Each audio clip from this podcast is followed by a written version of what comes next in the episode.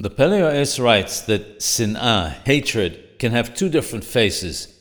The worst of the two is when it's in a person's heart, but externally a person pretends that he's like a friend and brother to the one he hates. He says that this type of hatred is one for which there is no cure. When the hatred is in the open, however, those who would try to make peace between them would eventually rise and do just that. But when it's hidden in a person's heart, the anger is kept there forever.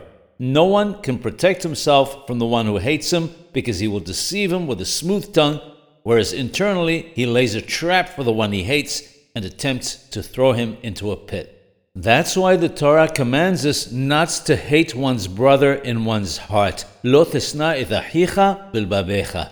other words, in a situation where one is permitted to hate another, it must not be done in a hidden manner, but must be apparent to others.